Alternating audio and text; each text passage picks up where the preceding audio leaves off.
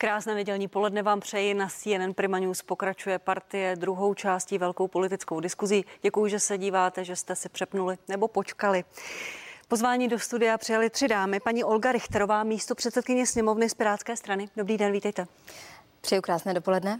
Paní Klára Dostálová, poslankyně ANO, předsedkyně výboru pro veřejnou zprávu a regionální rozvoj. Dobrý den. Hezký den. Paní Karla Maříková, poslankyně SPD a místo předsedkyně výboru pro zdravotnictví. Dobrý den. Krásné nedělní dopoledne. Jediný muž, jediný politik, pan Jan Bartošek, místo předseda sněmovny a první místo předseda KDU ČSL. Dobrý den. Děkuji za pozvání a pěkný den. Já děkuji, že jste přišli. A jestli dovolíte na úvod, pojďme se vrátit k tomu průzkumu, který pro CNN Prima News zpracovala agentura STEM. Skupina dotazovaných online a telefonicky byla rozsáhlá a proto podle výzkumníků reprezentativní. 2003 občané starších 18 let. Bylo to v době od 1. do 8. září, tedy v době, kdy ve společnosti rezonovala první velká demonstrace proti vládě a zároveň před vládním oznámením o zastropování cen energií. Na prvním místě je hnutí stance 30%, druhé je hnutí SPD těsně před vládní občanskou no, demokratickou stranou. No. Rozdíl je jedna desetina Hnutí ano, to první. Hnutí ano, promiňte, co jsem řekla. Hnutí stan. Hnutí stan, promiňte, hnutí ano. Děkuji za opravu. Rozdíl je jedna desetina procenta. Do sněmovny by se dostali i Piráti z 9%. Následují tři zbývající vládní strany TOP 09 a stan. 5% KDU ČSL zůstala v modelu už pod touto hranicí nutnou pro vstup do sněmovny, stejně jako sociální demokracie. Přísah komunisté. Děkuji za opravu. Občas se stane, že někdy řeknete něco, co ani nevíte. Paní Richterová z bývalých koaličních stran druhé koalice Pirstan, se daří lépe vám, Pirátům? Jste kolem 10% stabilně v těch modelech v průzkumem. S jakými pocity to sledujete? Jakými pocity se na ten volební model díváte? A my vracím se k tomu kroužkovacímu, kroužkovacímu masakru. Promiňte mi to, který jste, který jste utrpěli ve volbách do poslanecké sněmovny. S jakými pocity to sledujete? Tak eh, já si samozřejmě vždycky s pokorou říkám, jaká to je důvěra lidí, ale současně, že jsou to prostě pouze průzkumy, jsou to čísla, která se mění a, a ano, eh, to, to, oč se opíráme, že nyní ve sněmovně je ta společná eh, vůle, myslím, 840 tisíc voličů, kteří nám ten hlas dali, někteří kroužkovali, někteří ne, podle toho ten výsledek. Nicméně já jsem ráda, že jsou vidět výsledky naší práce a o ty jde především. Čili nemáte nějaký pocit zadosti učinění? Když vidíte svých 9% a stan kolem 5%. V některých těch modelech a průzkumech jsou i pod tou hranicí. Naprosto podstatné je to, abychom dokázali, co jsme slíbili, digitalizovat veřejnou sféru, aby dobře fungoval stát, ehm, konečně nakopnout výstavbu, eh, co se týče bydlení, tak je u nás eh, významně nedostupné pro lidi, eh, nebo třeba i konkrétní úspěchy, co se týče transparentnosti státu. Nyní bude ČES nebo informace o platech nejvyšších státních úředníků konečně dostupné. To jsou věci, na kterých nám v rámci boje proti korupci hodně záleží jako Pirátům. Děkuji. Pane Bartošku, již v několikátém průzkumu jste se ocitli pod tou pětiprocentní hranicí, v několikátém modelu. Co děláte špatně? Abych to řekl jinak, vláda platí daň za to, že řeší složitou dobu. Ať už je to cena energií a, a válka na Ukrajině, kde Rusko napadlo Ukrajinu.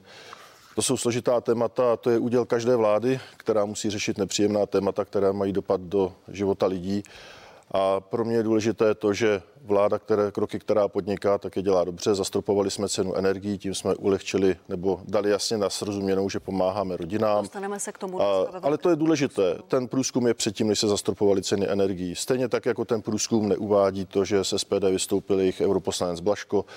Uh, to znamená, uh, já to respektuju, ten průzkum, uh, beru to jako přirozenou věc. Každá vláda, která řeší nepříjemné věci, tak samozřejmě to ty lidi polarizuje a pro mě je důležité, že jako vláda postupujeme společně a že držíme pohromadě. Přece jenom, když vidíte KDU ČSL 4,5%, dvě vládní strany kolem 5% a SPD s malou odchylkou, ale SPD před občanskou demokratickou stranou. Chcete nějakou sebereflexi? Děláte něco špatně? Špatně možná lidem vysvětlujete spolu politiku, nebo proč to nechápou? Znovu opakuju to, co jsem říkal. Vláda řeší těžké věci, těžká témata a to naprosto klíčové je, že vláda zastropovala ceny energií, plynu Jste si a jistý, elektrické. Že by to já, jsem si, já jsem pevně přesvědčen, že přesně tento krok v dalších průzkumech se promítne, protože jsme zastabilizovali rodiny, jasně jsme řekli, kolik budu platit za plyn a za elektrickou energii. Poslali jsme jasný vzkaz, že lidem pomáháme i co se týká sociální oblasti. Ministr Jurečka prosadil řadu opatření, které pomáhají rodinám. To znamená, ano, v tento moment já to beru jako fakt, řešíme těžké věci, ale ono to pomine. Ono to pomine, situace se zlepší a preference půjdou nahoru. Je to přirozená věc. Když řešíte těžké věci, tak samozřejmě ty preference jdou dolů. Paní Karlo Maříková, paní poslankyně, jste si jistá, tím, co říká pan Bartošek, že by, kdyby se ten průzkum konal dneska, to znamená po tom vládním rozhodnutí a ne v době té silně rezonující demonstrace, nebyli byste tam tak dobře? Tak nejdřív mi dovolte poděkovat eh, našim příznivcům a voličům, kteří nám tu přízeň eh, stále dávají. Myslím si, že to je výsledek toho, že lidé prostě čím dál méně věří vládě eh, Petra Fialy. Nemůžu souhlasit s tím, že ten průzkum nějak ovlivnil odchod europoslance Blaška, protože nebyl zas takovou výraznou osobností v SPD. Myslel, že, že to neovlivnil, že to bylo předtím. Že to bylo předtím, ano, já si ano. nemyslím, že by to nějak ten průzkum ovlivnil, protože nebyl zas tak výraznou osobností, která by vystupovala. Ale v té je to spíše byl vaším ob... členem. Pardon, já jsem vám skáču do řeči. V době průzkumu byl ještě vaším Ano, dítě, já na to reaguji. Nemyslím si, že byl takovou osobností, aby uh, pak, kdyby se dělal jiný průzkum, že by tím samozřejmě nějak zahýbal, protože je to více o programu a říkám nedůvěře také té vládě Petra Fialy, jaké kroky dělá. Uh, nemyslím si, uh, že to je o tom zastropování, že by uh, veřejnost uh, dala uh, větší důvěru vládě, kdyby se ten průzkum dělal samozřejmě po schválení toho zákona. Ten zákon je jakýsi biankošek a, a ty ceny neodpovídají té situaci. Ty lidé jsou na tom opravdu tak strašně špatně, že se k tomu dostaneme. se k tomu dostaneme. Určitě. A, takže nemyslím si, že by to nějak skutečně ovlivnilo. Jsou to nejen energie, ale celkové kroky a politika, kterou vláda Petra Fialy a jednotliví představitelé té vlády dělají a jak se vyjadřují. Děkuji. Paní poslankyně Dostálová hnutí jako jediné se drží nad 20% v těch průzkumech dlouhodobě. Tento vám přisoudil 30%. Co s tím ale potom, když vidíte ty výsledky? Váš pan předseda se včera v novinách vyjádřil, že, nebo na, na, na sociálních sítích, že pokud by vláda padla, hned jste připraveni vládnout s kým? Tak já bych také chtěla moc poděkovat našim voličům, my si toho moc vážíme a e, já teda si dovolím nesouhlasit tady s panem místopředsedou, že oni vlastně doplácejí jako daní za složitou dobu. No já si myslím, že naše vláda byla možná ještě v složitější situaci Nebyla. v covidové době.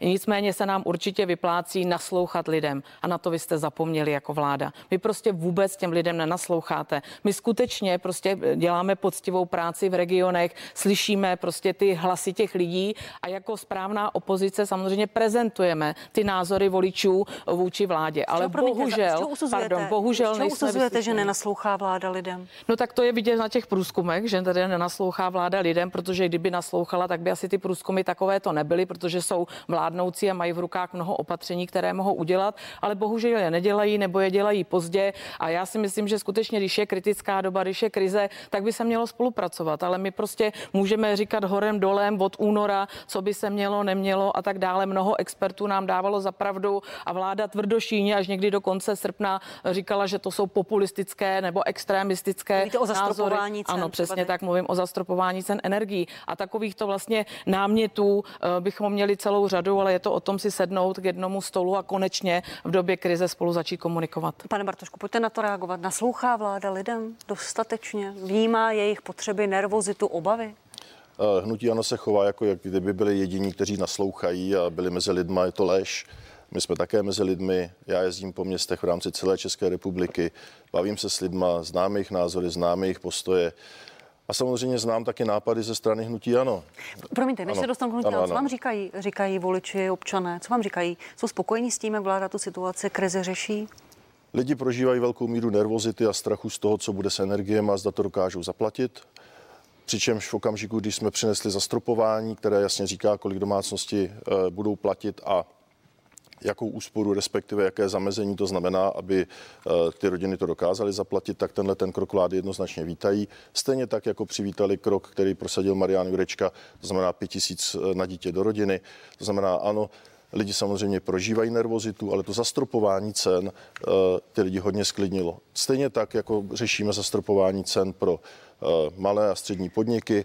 To znamená, ano, lidi ví, že udrží zaměstnanost, podniky budou konkurenceschopní, to znamená, ano, eh, já těm lidem rozumím, já chápu, že jsou nervózní, eh, mám ve svém okolí řadu takových případů, na druhou stranu to taky nebyla jednoduchá situace. V okamžiku, když jsme zdědili tuto vládu v situaci, kdy hnutí ano nechalo zcela vydrancované zásobníky plynu, kdy jsme museli vůbec řešit, aby ten plyn byl, to znamená naprosto nezodpovědná politika hnutí ano směrem k energetice, tak v ten moment jsme museli primárně řešit, aby ten plyn byl.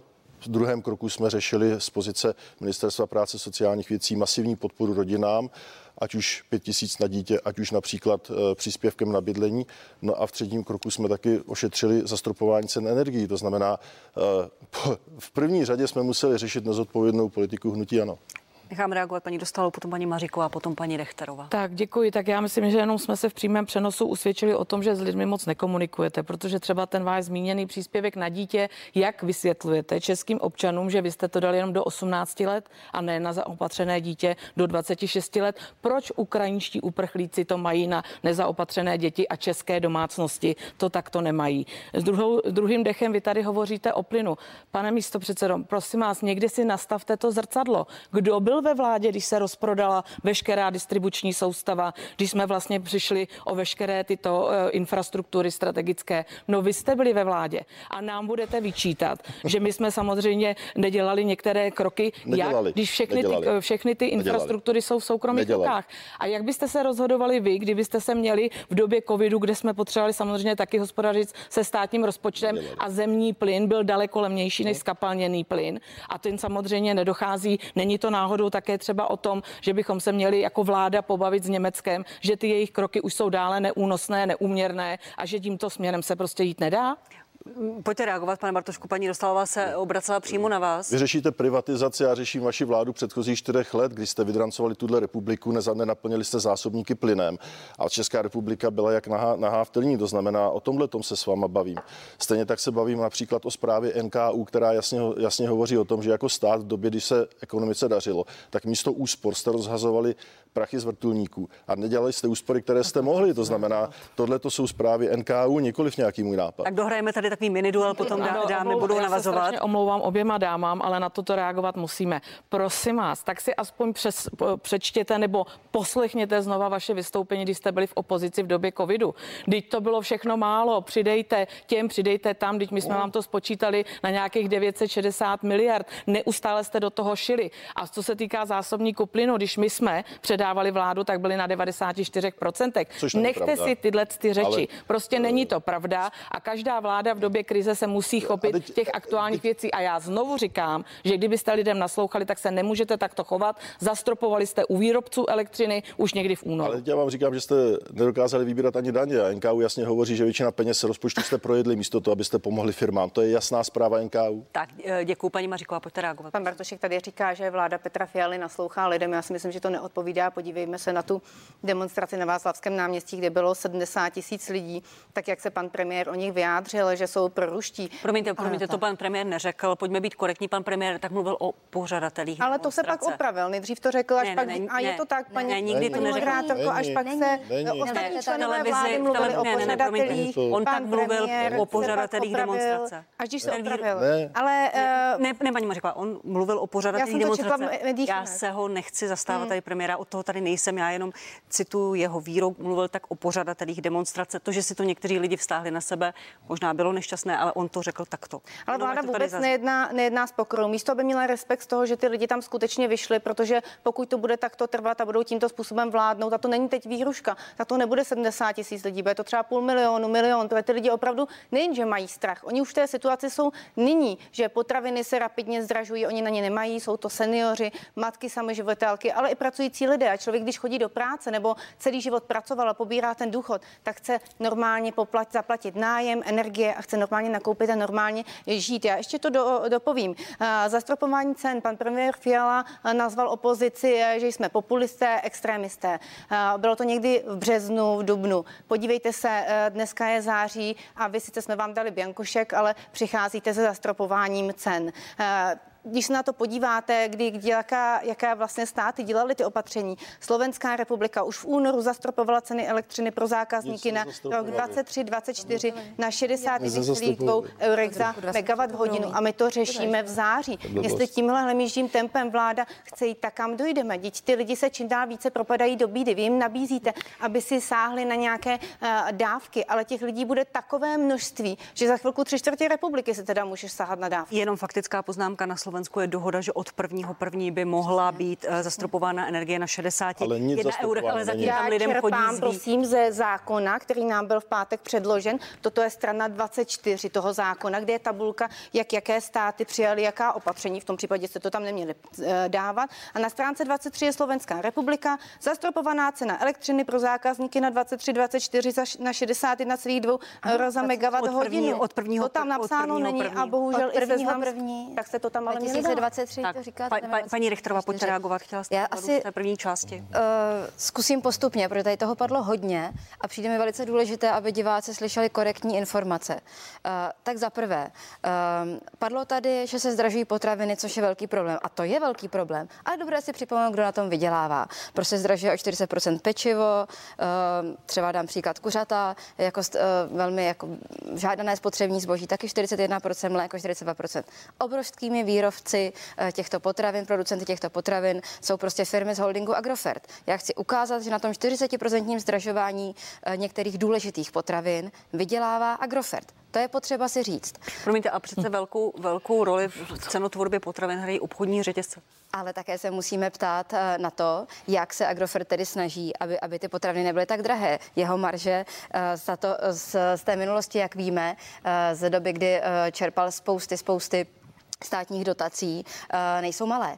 Prostě to je firma, která je jako celý holding stále ziskovější tím, čím déle byl šéf v politice. Tak, to je prostě potřeba si říci. Nechám vás jako reagovat, paní první já důležitý to argument. Druhá důležitá věc, vedle toho, kdo na tom vydělává, je něco, co my jako vláda řešíme. A sice, aby na té krizi, na té válce nevydělávali ti, kdo prostě mají nepřiměřené zisky, eh, kdo v důsledku krize, eh, protože obchodují s, energi- s energiemi, protože eh, například mají uhelné elektrárny, elektřina není takto drahá, tak aby prostě ty nepřiměřené zisky byly nějakým způsobem využity na náš vládní boj s tímto zdražováním. Zase říká se tomu windfall tomu tax, se dostanu, ale je to strašně ale důležité. To vláda, tu windfall tax zatím vláda nepředstavila. Vy jste představili Jsou jako vláda, připravené vládní parametry. koalici, jenom zas- zastropování. Nevím, jestli se tomu vůbec dá říkat zastropování, ale nějaká částka, od které budeme my z daní doplácet výrobcům, eh, ale řekli, neřekli jste kde, jestli Takže to podstatné, uh, máme dohodu, že bude uh, windfall tax a nyní, protože jak do toho, vysoká?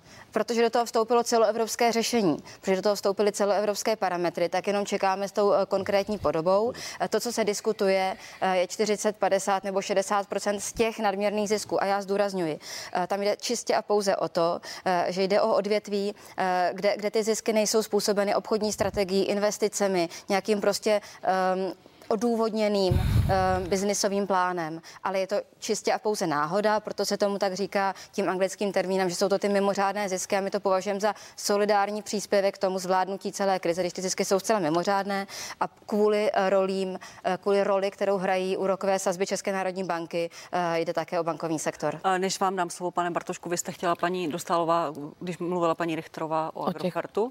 Ano, no já bych ráda zareagovala na to, že to, to je tak strašně laciné to takhle s- svádět jenom na skupinu Agrofert. Bylo tady velmi správně řečeno, že jsou to samozřejmě obchodní řetězce. A já se fakt musím smát, paní místo předsedkyně. Vy přicházíte místo, abyste řešili inflaci, protože inflaci máme opravdu jednu z největších v rámci zemí Evropské unie. Tak vy přicházíte s ním, že zlevníte DPH na ovoce a ze zeleninu z 15% na 10. Druhým dechem si stěžujeme všichni, že naši spotřebitelé, čeští občané, jezdí nakupovat do zahraničí, kde to mají levnější. Proč to neřešíte pro boha systémově? Teď ta sleva na té zelenině je koruna 60 a vy zároveň jste schopni nezvednout ruku v poslanecké sněmovně kvůli spotřební daní na naftě. Tak co to má znamenat? Na jedné straně chcete zlevňovat DPH, na druhé straně ani neulevíte eh, dopravcům za to, aby prostě ty výrobní náklady byly levnější. Teď to je normálně výsměch českým lidem a každý si to může dohledat, Víte, že jste se zdrželi. Českým lidem? Víte, co je výsměch českým lidem? To, jak jste platila z náhrad, které měly být na poslaneckou kancelář podle údajů seznam zpráv, eh, vlastně auto 400 tisíc vašemu manželovi na auto. To je výsměch českým lidem. Vy se tady tváříte, jak se nás všech Jsem zastáváte. moc ráda, že to jsem vás pravda. dostala do takových úzkých, když se snížíte k takovýhle movi. Víte moc se dobře, týče- pokud jste četla to usnesení, že policie všechno prošetřila a nic nenašla. Ne, nemohla vás obvinit, protože to bylo prostě v té příliš nízké do pěti let trestní sazbě. To je jediný důvod, proč to Ale jít paní Rychlá, četla jste to? Tak mě teď řekněte, jestli jste to četla, to usnesení. Četla jsem to a ty odposlechy. Jak jste to mohla číst, když je to usnesení neveřejné? To znamená, že pronikají informace na půdě poslanecké ne, sněmovny. Opravuji se, četla jsem článek na seznam Aha, zprávách, takže reagujete čerpám. na článek na seznamu, ale ten ano. je samozřejmě lživý. A já no? vám zdůrazňuji, tam je prostě jasně, jasně uh, uvedeno a pokud to je pravdivé, tak je to naprosto alarmující. Ale není to pravdivé. Tak se pojďme bavit o těch pravdách, že vy jste nehlasovali pro spotřební daň. Vy ani nechcete ulevit našim výrobcům, aby měli levnější dopravní náklady. Tak co tak tady vykládáte, že mi... to myslíte s českým občanem vážně? Já jsem jenom chtěla upozornit na to, že tady to zní jako krásné řeči, ale pravda je někde úplně jinde. Prostě tak, jako vám radil pan Štefl, obviněný z kauzy Dozimetr, když jste byla ministrně eh, na ministerstvu Prosím vás, nejdřív rozvoj. pana tak, ministra, promiňte, je tady, je tady mnoho témat najednou. Paní, paní Dostálová. to, že mě nikdy neradil, protože já toho pána ani neznám. Paní Dostálová, Takže se nejdřív ještě zareagovat na to, co říkala paní Richterová o uh, peněz na vaši dodávku. Pojďte, pojďte k tomu ještě říct, říkáte, že článek byl živý v tom ano, usnesení. Ano, já jsem se k tomu i vyjádřila, dokonce jsem požádal pana redaktora, aby mě to usnesení poslal. Samozřejmě nic takového není. Policie mě s žádnými odposlechy nekonfrontovala, kromě jedné WhatsAppové zprávy, k tomu jsem se vyjádřila na Facebooku. Takže paní místo předsedkyně lže, stejně jako předsedkyně poslanecké sněmovny, je to vostuda, když si ani nezjistíte skutečné informace. Já jsem ráda, že na rozdíl od vás všech, já jsem tady skutečně policii prověřená až do ponožek. Ne, tak to není. Prostě no. jde o to, že to bylo podle těch údajů seznam zpráv. No, tak vlastně nera... příliš malý trestný čin. Nereagujte, paní, nemohly být prosím vás, paní místo předsedkyně, nereagujte na články na seznam zprávách. Nejdřív si ověřte data. Váš šéf no? články na seznam zprávách poví, po, používá, když se mu to hodí. Když se mu to hodilo, tak s nimi mával ohledně kauzy dozimetr každý den ve sněmovně. Já jsem ráda, že v koalici jaký dvojí metr, pana ministra Blaška, který vás všechny napomenul za to, že skutečně na mediální aférky tak. není dobré reagovat. Pojďme zpátky k energiím, dámy, já vám děkuji. Uh, pane Bartošku, vláda tento týden uh, řekla, že strop má být 6 korun za kilowatt hodinu, u elektřiny 3 koruny za plyn za kilowatt hodinu. Ano. Jestli dovolíte, já si jednotím ty jednotky, už to tady padlo. Francie 46 euro za megawatt hodinu, v našem případě je to 240 v tom přepočtu, bavím se o elektřině. Na Slovensku je ta dohoda na 61 eurech, Španělsko, Portugalsko mají díky zastropování uh, plynu 156 euro. Není to příliš vysoký ten strop, protože v, když se přepočtou všechny náklady a všechny uh, poplatky za distribuci, bude to 7 až 9 tisíc korun. Tak já taky malinko podstoupím od té dívčí války a vrátím se zpátky k ceny energiím. A Samozřejmě, že ten krok je správný.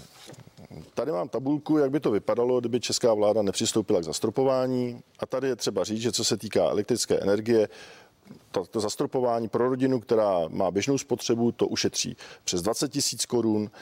Ty, kteří ohřívají vodu, tak jim to ušetří skoro 47 tisíc korun za rok. A ty, kteří mají ohřev vody a topení, tak jim to ušetří zhruba 110 tisíc korun. Slova mají velkou sílu, pane místo předsedo. Je správné používat slovo ušetří, když spousta lidí dneska má uh, fixaci nebo mají uh, sazby, které jsou kolem 3, 4, 5 tisíc. A toto je pouze hypotetické. A to není hypotetické, to je zcela reálný propočet. A co se týká těch fixací. Promiňte, slovo ušetří šetří. Ano, já to řeknu velmi jednoduše. V okamžiku, kdyby to stát nezastropoval, tak každá domácnost tyto peníze bude platit. A díky tomu, že je zastropování, tak ty domácnosti ty peníze nebudou muset platit. A já to řeknu velmi jednoduše.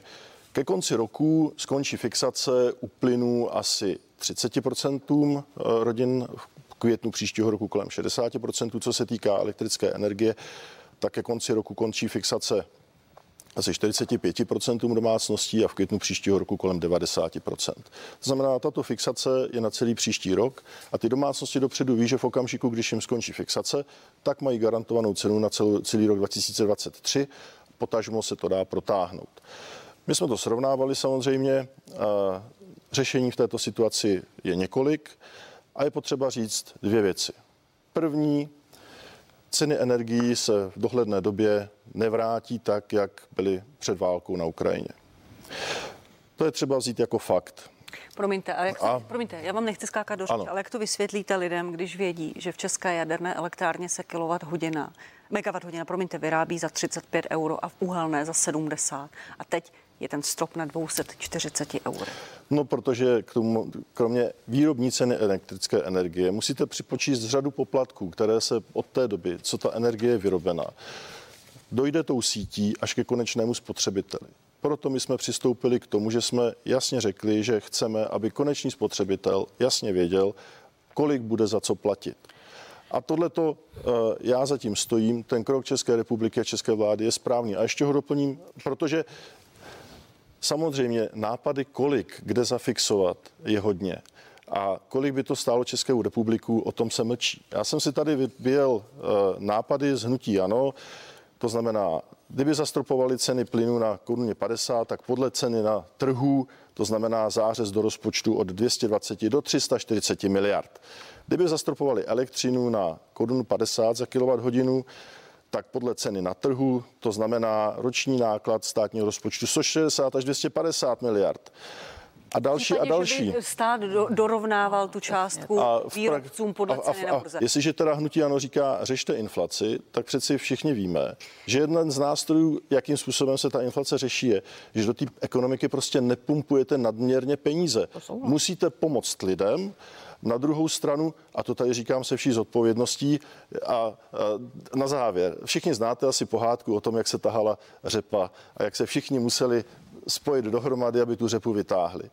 Musel přijít hospodář, hospodyně a potom ty domácí zvířátka až myš a ta řepa se podařila vytáhnout. A tohle to je ale současně situace. My tu energetickou krizi, kterou způsobilo Rusko, tu ruskou řepu, musíme každé ze své pozice prostě nějakým způsobem vyřešit. A já jsem rád, že města začínají například uh, zhasínat a neosvětlují památky a každý vlastně svým Promiňte, dílem, když... Než nechám reagovat dámy z opozice, uh, váš pan kolega se z koalice spolu, europoslanec Aleksandr Vondra, tady tvrdil, pokud se budu držet toho vaší analogie s pohádkou, že ta řepa není jenom ruská, ale že je také německá a že je to také za uh, dílem Green Dealu a trváním na to, že se vypínají jaderné elektrárny a tak dále. Tam nevidíte chybu? Že to způsobuje vidím, tu energetickou Vidím, krizi. jednoznačně, jasně, to je pan, mix pan věcí. dokonce říká, že za to může Němec. Uh, to je mix věcí, ale naprosto klíčovou, klíčovým okamžikem byl okamžik, kdy Rusko začalo vydírat Evropu s tím, že snižovalo dodávky plynu. Prostě e, přechod na snížení uhlíkové stopy byl nadizajnován nebo navržen tak, že opustíme jádro a spustíme paroplynové elektrárny.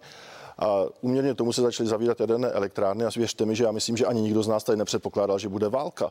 Ale vzhledem k tomu, že prostě Rusko řeklo, tak my vám plyn nepustíme a Evropo dělej si, co chceš, no tak se musíme vrátit k tomu, že otevřeme znovu jaderné elektrárny. tvrdí, že ne. Uh, Francie se vrátí, Německo tohleto téma otevřelo, není to o tom, že se nevrátí, já jsem zaznamenal minimálně diskuzi, že prostě tohle musí zvážit. Ta diskuze tam probíhá, ale Německo a, ale, trvá. Dobře, jak jim to trvá, ale já vám říkám, že Evropa procitne z tohoto toho bláhového snu a bude si, musí si uvědomit, že prostě náš průmysl, naši lidi potřebují levnou energii a je to otázka sociálního smíru. Já vám říkám, že se k tomu vrátíme a že jádro se zdane zase z normální součástí energetického mixu. Děkuju, prostě my musíme zajistit elektriku lidem a továrnám. Paní Mařiková, já začnu vás uh, za opozice. SPD ve sněmovně navrhovalo korunu 50 za kilowatt hodinu.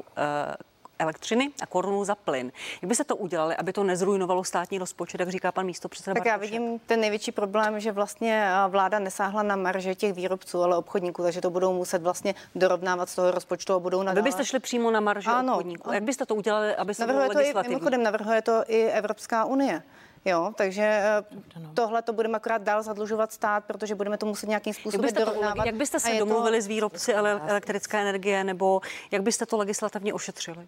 Tak, legislativně, já nejsem legislativec, abych tady řekla teďka na místě, jak bychom to legislativně no, Já se tam proto lidem slibujete korunu 50 a Ale uh, náš kolega vlastně Radim Fiala, který je uh, předseda poslaneckého klubu, hovořil s řadou uh, těch výrobců a i oni by byli schopni na tu částku samozřejmě jít, pokud bychom se nějakým způsobem způsobem dohodli. Ale mně to přijde, že vláda se prostě nechala eh, těmi výrobci zlobovat a proto eh, šla touto cestou. Jinak mně to přijde, že to je paní Dostálová tady řekla, že to je výsměch občanům. Mně to přijde vyloženě, že to je plivanec občanům. My vyrábíme za korunu, když vezmeme distribuci a další poplatky a budeme zastropovávat na 6 a s těmi poplatky to vyjde na nějakých 9 korun. Jo. To je prostě 7 pro. 9. No, dobrá, 7 až 9 pro ty uh, občany, pro ty rodiny už je to dneska neufinancovatelné. Jo, uvědomíte si, že se prostě zdražuje rapidně všechno. Děkuji. Já se k vám ještě vrátím, paní, paní Dostálová. Vaše kolegyně Alena Šlerová řekla v nějakém výroku na sociálních sítích, že to vítězství výrobců elektrické energie. Čili vy byste šli cestou dohodou nebo nějakým legislativním nařízením. Jak byste to výrobcům nařídili? No, já si myslím, že opravdu, byť tady eh, kolegové to popírají, tak já si naopak myslím, že by se měli nazvat frajeři ze Slovenska, kteří skutečně by měli tu sílu a odvahu jednat, jednat s těmi velkými eh, výrobci energii, aby se... elektrárně mají tři vlastníky, Čezích má ano, tisíce těch minerů. Ano, ale prostě nikdo nejedná. Jo, tady je prostě potřeba opravdu... Víte to, že se tak, to já jsem to četla na sociálních sítích, že v podstatě si pan eh, premiér, ale nevím, jestli to je pravda, tak zase jako bych nerada, že si pozval ty tři největší výrobce a s nimi nastavoval ty podmínky. Já jenom, EPH, ano, Pavel ano, ano, ale já jenom upozorňuji, to jsou akciové společnosti, oni ze zákona musí samozřejmě tvořit zisk a ty firmy si to vždycky udělají k obrazu svému. A velmi dobrý výrok měl eh, pan eh, kolega Havlíček, který říkal, že není nic špatného na tom, kdo lobuje, ale je velmi špatné, když se někdo nechá zlobovat. A já se znova vrátím k té podstatě věci, protože tomu skutečně nemůže rozumět nikdo a i nám se to velmi špatně vysvětluje českým občanům, když se na to ptají. My vyrobíme tu elektřinu za třeba 500 korun za megawatt hodinu. V jaderné elektrárně. V jaderné elektrárně. A teď je samozřejmě otázka, a je to velmi legitimní, že u těmi výrobci by se mělo komunikovat přiměřený zisk a náklady. To znamená, že pokud eh, bychom se dostali právě na těch 1500 za megawatt hodinu, tak je to trojnásobek toho, za co to vyrobí a podle mě to odráží jak přiměřený zisk a ty náklady. Plus distribuce, to naprosto souhlasím, že jsou ty distribuční kanály, no tak jsme na nějaký 2 až 3 tisíce. A kde je ten rozdíl mezi těch 7 až 9 tisíc, ať jsem skutečně korektní? A já bych tady chtěla hrozně říct jednu věc. My jsme měli hospodářský výbor a já jsem se na to ta, pana ministra Sikali explicitně ptala. A bohužel MPO potvrdilo moje obavy. Totiž ten zákon, který jsme schválili v pátek, bude kontrolovat ERU, to znamená energetický regulační úřad, pouze ty ceny nad ten strop, to znamená tam, kde je tam vlastně ta kompenzace vůči tomu stropu. Nikdo nebude kontrolovat ty ceny pod tím. A já se ptám, proč má česká domácnost zaplatit 7 až 9 tisíc, když to třeba nakoupila za 2,5 plus distribuce a tak dále, dostane se na maximálně 3,5, 4 tisíce. Tak proč pořád české firmy a občan má platit takhle vysoké sazby, když to bude jinak? Proč jste do zákona nedali to, že se musí kontrolovat ta marže těch obchodních společností? A do toho všeho pan minister přišel s tím, že pro státní instituce bude státní obchodník bez obchodních marží. Takže vlastně ty zisky těm firmám zaplatíme jenom my a firmy? Tak uh, děkuji, paní Dostalo. Začnu u vás, paní Nechterová. Proč? Pojďte to vysvětlit. Uh-huh lidem, kteří možná to opravdu nechápou a vidí tam opravdu velké rozdíly v těch cenách. Proč vláda nezvolila tě, ten strop u výrobců? Jak navrhuje opozice? Minulý týden to na frekvenci jedna zmiňoval pan prezident republiky, že by šel podle zákonu u cenách po, po nějaké eh, nákladové ceně plus přiměřený zisk. Proč takto vláda nemohla tuto cestu zvolit? Uh, to podstatné je, že je to tady prezentované, jako kdyby řešení marží u výrobců byla nějaká věc, která se lusknutím prstu eh, dá, dá zjistit, tak to není. Eh, prostě ta energetika je složitý trh a já zdůraznuju, tohle není moje oblast té největší odbornosti, ale prostě vím, eh, že řešení marží v téhle oblasti není taková legrace, jak tady bylo nastíněné. Takže ta otázka, jak byste to přesně dělali, je přesně ten ďábel skrytý v detailu. Čili, že, že si neumíte zjistit, jaké mají obchodníci marže? Protože tam je víc těch, těch jak si těch společností cestou, ale znovu zdůrazňuji, to je právě přesně ukázka toho, jak to vypadá strašně snadně, to líčit z opozice. Ale potom je tam ještě ta druhá věc. Eh, je tam eh, hodně důležité si uvědomit, že ten strašlivý nárůst eh, cen plynu, ten obrovský šílený skok byl vlastně na konci července že my jsme řešili eh, v průběhu srpna a eh, s tím finálním návrhem hned v září, na začátku září, eh, že vlastně tam vystoupalo z nějakých 150 eur za megawatt hodinu na 310. Jo?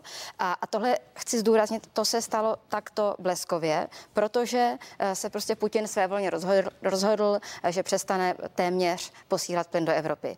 Ano, všichni víme, že vede válku na Ukrajině, všichni víme, že tohle je prostě zbraň, vydírání, které používá vůči celé Evropě a my jakožto země, kde ty minulé vlády nediverzifikovaly, čili uh, nepostavili možnost dodávek plynu uh, z a teda ne, nezajistili. Čili říkáte, že to byli... legislativně eh, obchodně není možné zastropovat tu cenu u výrobců? Říkám, že to je mnohem složitější, než tady zaznívá. To je a je to nemožné? Věc. Je to nemožné, pane Bartošku? Jak to v životě bývá, řešení bývají různá a česká vláda přistoupila k tomuto řešení. Já jsem přesvědčený, že to řešení je správné. Já jenom pro ilustraci tady ukážu vývoj cen energií na tom trhu. To znamená, skutečně česká vláda začala reagovat v okamžiku, když to začalo eh, rekordně stoupat. Ten nárůst byl jako postupný, ale ta krize nastala v okamžiku, když Rusko řeklo, my vám ten plyn zavřeme a už vám ho nepustíme. A v ten moment v podstatě česká vláda začala konat a předtím, předtím vlastně jsme se zabývali, když ty ceny byly ještě nízké tím, aby jsme zajistili zajistili eh, dostatek plynu pro Českou republiku. Já si myslím, že ten LNG terminál, který česká vláda zajistila a pokrývá třetinovou spotřebu České republiky, tak to si myslím, že je úspěch této vlády, protože my jsme skutečně museli na začátku zajistit, aby jsme vůbec měli dostatek plynu. A tohle to si myslím, že je úspěch české vlády. Eh, paní poslankyně Maříková, váš pan předseda Tomio Okamura v pátek ve sněmovně řekl, že kdybyste byli ve vládě, on pojede domluvit levný plyn, že už to má rozjednané s maďarským ministrem zahraničí, že nám otevře dveře. Jaké dveře? Ruské dveře nebo jaké dveře? Já nejdřív zareaguju na pana Bartoška. Problém této vlády vidím, že na to reaguje velmi pozdě na tu krizi, protože už konce minulého roku, bylo to i tady u vás ve studiu, se energetická krize řešila. Válka na Ukrajině začala v únoru a máme září. Co se týká té vaší otázky, tak já bych e, přirovnala Bulharsko. Víte, proč v Bulharsku nemají žádnou energetickou krizi? Protože vyměnili vládu. Čili to, to se ptám. Jako pan, pan Tomio Okamura tady. říká, že, by si, já, že to má rozjednané to... s, e, s maďarským ministrem zahraničí, že nám otevře dveře. Tak já se, mě se ptám, ty ruské dveře já bych to hovořila, kdybyste mi neskákala do řeči. Nevím, jak to má, nemluvila jsem s ním, jak to má rozjednané. Nicméně, tady se pořád kritizuje, že bychom chtěli nasmlouvat plyn z Ruska například přímo. Já si myslím, že tady bychom, eh, to není, že by eh, Rusko bylo nějaký náš kamarád, ale obchodní partner to není kámoš, s kterým jdete večer prostě na pivo. Obchodní partner, když je to soukromé firmě, tak to obchodujete s ním, protože chcete, aby ta firma prosperovala. Když je to na úrovni státu, chcete, aby občané měli nějakou životní úroveň, aby jim se jim zvyšovala a nesnižovala. Pokud naším obchodním partnerem, ale nezlobte se teď na mě, může být Saudská Arábie, kde jsou porušovány denodenně lidská práva.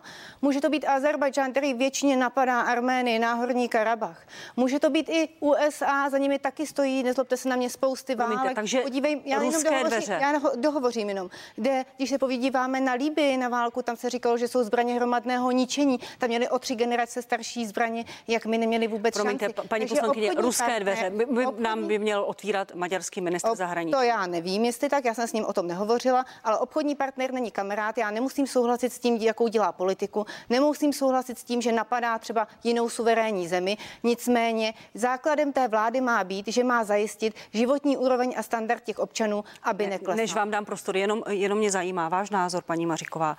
Plyn je strategická surovina. Vidíme, jak Putin manipuluje s plynem, jak zavírá kohouty, jak se snaží manipulovat s cenami s celou Evropou. V době, kdy kolem Iziumu se našly masové hroby a pan prezident Zelenský říká, že v Charkovské oblasti objevil mučírny. Toto je ten partner, se kterým byste chtěla dělat bilaterální smlouvu?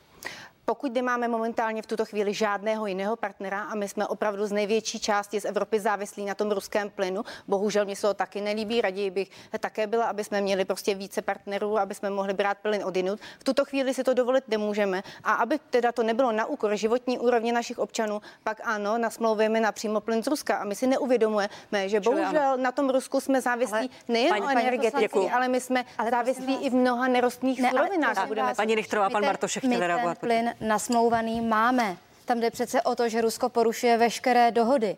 Tam jde o to, že ty smlouvy neplatí. Jak chcete nasmouvat něco s někým, kdo nejenom, že vraždí uh, obyvatele jiného suverénního státu, ale prostě neplní žádné Já ten dohody. problém vidím spíš Takže ve vašem ministrovi to, co vy, zahraničí. To, co vy navrhujete, Lipavském, mě domluvit, dělá velmi... To, co vy navrhujete, je naprosto nerealistické. Vy se tváříte, jako kdyby s Ruskem dohoda byla možná. A Bulharsko pouze, pouze prosazuje svoje uh, zájmy, jak si mít otevřené dveře do Evropské unie. Proto vlastně svým způsobem vydírá skrze Maďarsko. Je to velice smutné, ale je to tak. A právě protože je to tak strategická surovina, že plyn tak nutně potřebujeme, jsem fakt ráda, eh, že nyní už máme z toho maxima naplněné zásobníky na plyn, což pokryje tedy jednu třetinu spotřeby, to je u nás v České republice, to se vládě podařilo a stejně tak ten LNG terminál, o kterém hovořil pan místo předseda Bartošek, to je další velice důležitá věc. Tam budeme mít druhou třetinu té roční spotřeby. Jenom Na tom chci ukázat, že je potřeba si zdůraznit, tyto základní věci jsou zajištěné. Ano, nějaké úspory potřeba budou, to je také potřeba nezastírat, ale pro boha nemůžete se tvářit, že je možná dohoda s Ruskem, které to používá jenom jako páku, aby si prosadilo své expanzivní zájmy, své zájmy prostě impéria, které chce stále růst a nerespektuje, že kolem něj jsou suverénní tak, státy. Dámy a pane, za chvíli budete reagovat po krátké pauze. Prosím, počkejte si, za malou chvíli jsme na CNN Prima News zpátky. Krásné nedělní odpoledne na CNN Prima News. Pokračuje partie. Děkuji, že jste si počkali přes tu krátkou pauzu. Před ní jsme mluvili o levném plynu z Ruska. SPD navrhuje, respektive její předseda, že by jel do, dojednat levný plyn, že to má rozjednané s maďarským ministrem zahraničí. Reagovala paní Richterová, pan Bartošek. Jo, eh, má odpověď bude mít dvě části. První, ano, koncem roku energetika byla téma, protože tady najednou vyjela cena, ale vrátila se zpátky, to znamená, upozornilo se na to, že může být problém, ale ta cena se pak ještě řadu měsíců držela dole. A Máte elektřinu teď? Uh, ano, ano, ano, elektřina. Ale uh, dovolte mi krátkou reakci na vás, paní poslankyně. V okamžiku, když vidíme, jakým způsobem se ruská armáda chová v Buči, kdy vidíme zabité děti, znásilněné ženy, hromadné hroby, to stejné je v Izumu, kdy jsou přiznaný mučírny, tak mě by hamba fackovala vůbec otevírat téma s takovým gaunerem vůbec se bavit. Teď vám nemluvím jako k političce, ale jako k ženě.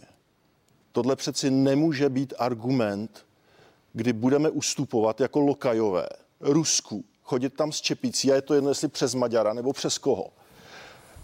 Teď to je úplně nepochopitelný, že vy tímhle způsobem přemýšlíte. OK, SPD se dlouhodobě profiluje jako ruská pátá kolona, podporovatelé SPD dlouhodobě sdílejí prostě ruský dezinfo. OK, je to vaše politika, která se mi nelíbí, ohrožuje bezpečnost České republiky, ale je to vaše strategie.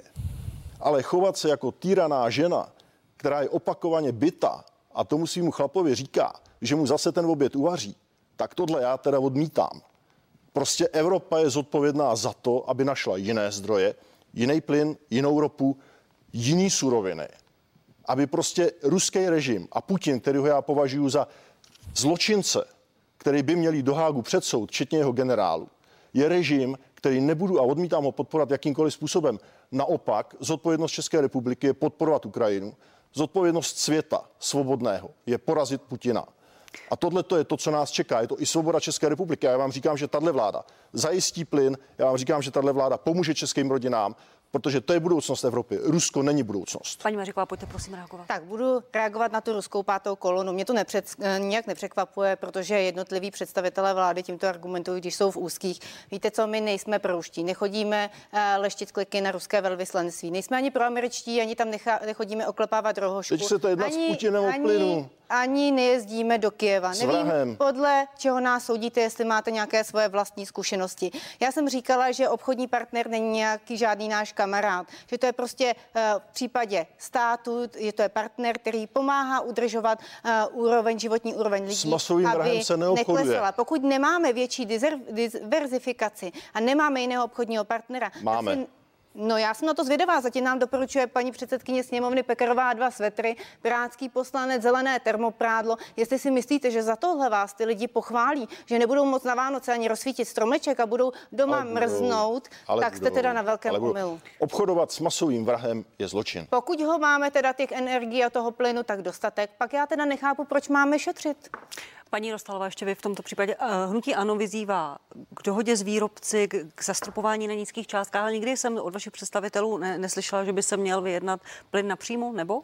Ne, tak samozřejmě v plynu nejsme sobě stační, tam to prostě nejde a tady dávám za pravdu, že my musíme samozřejmě hledat uh, ty možnosti někde jinde. Já bych spíše se skutečně věnovala tomu, kde jsme sobě stační a to je právě ta elektri- elektřina. Tam bychom měli skutečně my se zase naopak postavit prostě i třeba proti tomu Německu a prostě dojednávat si nějaký jako i výhodnější energetický mix pro nás, protože já fakt nejsem schopná vysvětlit na mým voličům, spoluobčanům, jak je možný, že když Polsko nakupuje od nás elektřinu, že ji mají levnější než my sami. To je opravdu jako úsměvné a vysvětlit se to fakt skoro nedá.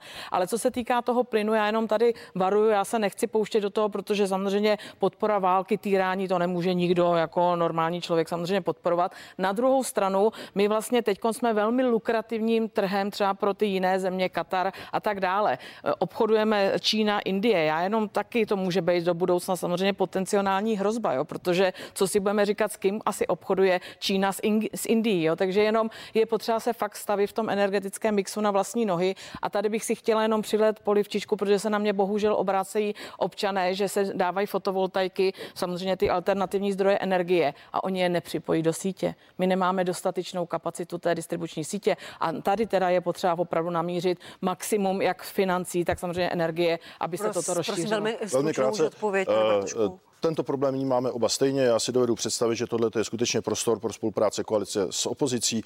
Já skutečně podporuji diverzifikovat, to znamená rozmělnit ty zdroje tak, aby jsme se stali více soběstační, podpora tepelných čepadel, soláry, alternativní energie, podpora vodíku. To znamená, ano, Česká republika a Evropa toto je ta správná politika k ochraně přírody, že prostě budeme šetřit zdroje, ale současně budeme nezávislí a to upozornění na to bezpečnostní riziko je zcela na místě a v tenhle moment my potřebujeme prostě akorát určitý čas, aby jsme se skutečně osamostatnili. Poslední, poslední moje otázka se bude týkat uh, projevu, mimořádného projevu pana premiéra. Začnu vás, paní Dostálová. Pan, váš kolega, pan Radek Vondráček, řekl, že to je zneužití funkce. Váš názor na to, že dnes budeme večer jo, mluvit pan premiér. Teď jsem rychle nevěděla, k čemu.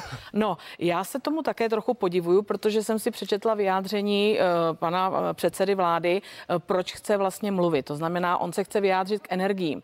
A já se musím ale ptát, proč se nevyjádřil v pátek. On byl přítomen v poslanecké sněmovně. On má přednostní právo. On si mohl vzít závěrečné možná slovo. Proto, možná, pro, nevím, mohl... možná proto, že by to nevidělo tolik lidí, jako večer Ale to byl přímé přenos v české televizi. Pak se nemůžete divit, že když vlastně my máme tyto informace, že najednou prostě jako skutečně vystoupí čtyři dny před volbami ve všech médiích, že nám to přijde jako trošičku zneužití své pravomoci. Paní Richterová, je to dobrý tah? Je pět dnů před volbami. Na druhou stranu Andrej Babiš měl 14 dní před volbami do krajských zastupitelstev projev ke covidu. Je to vhodné? Myslím, že Andrej Babiš to měl tady 10, jakože to bylo taky dost těsně. Zhruba 14. 2. a 3. Uh, byly volby 21. projev covidový.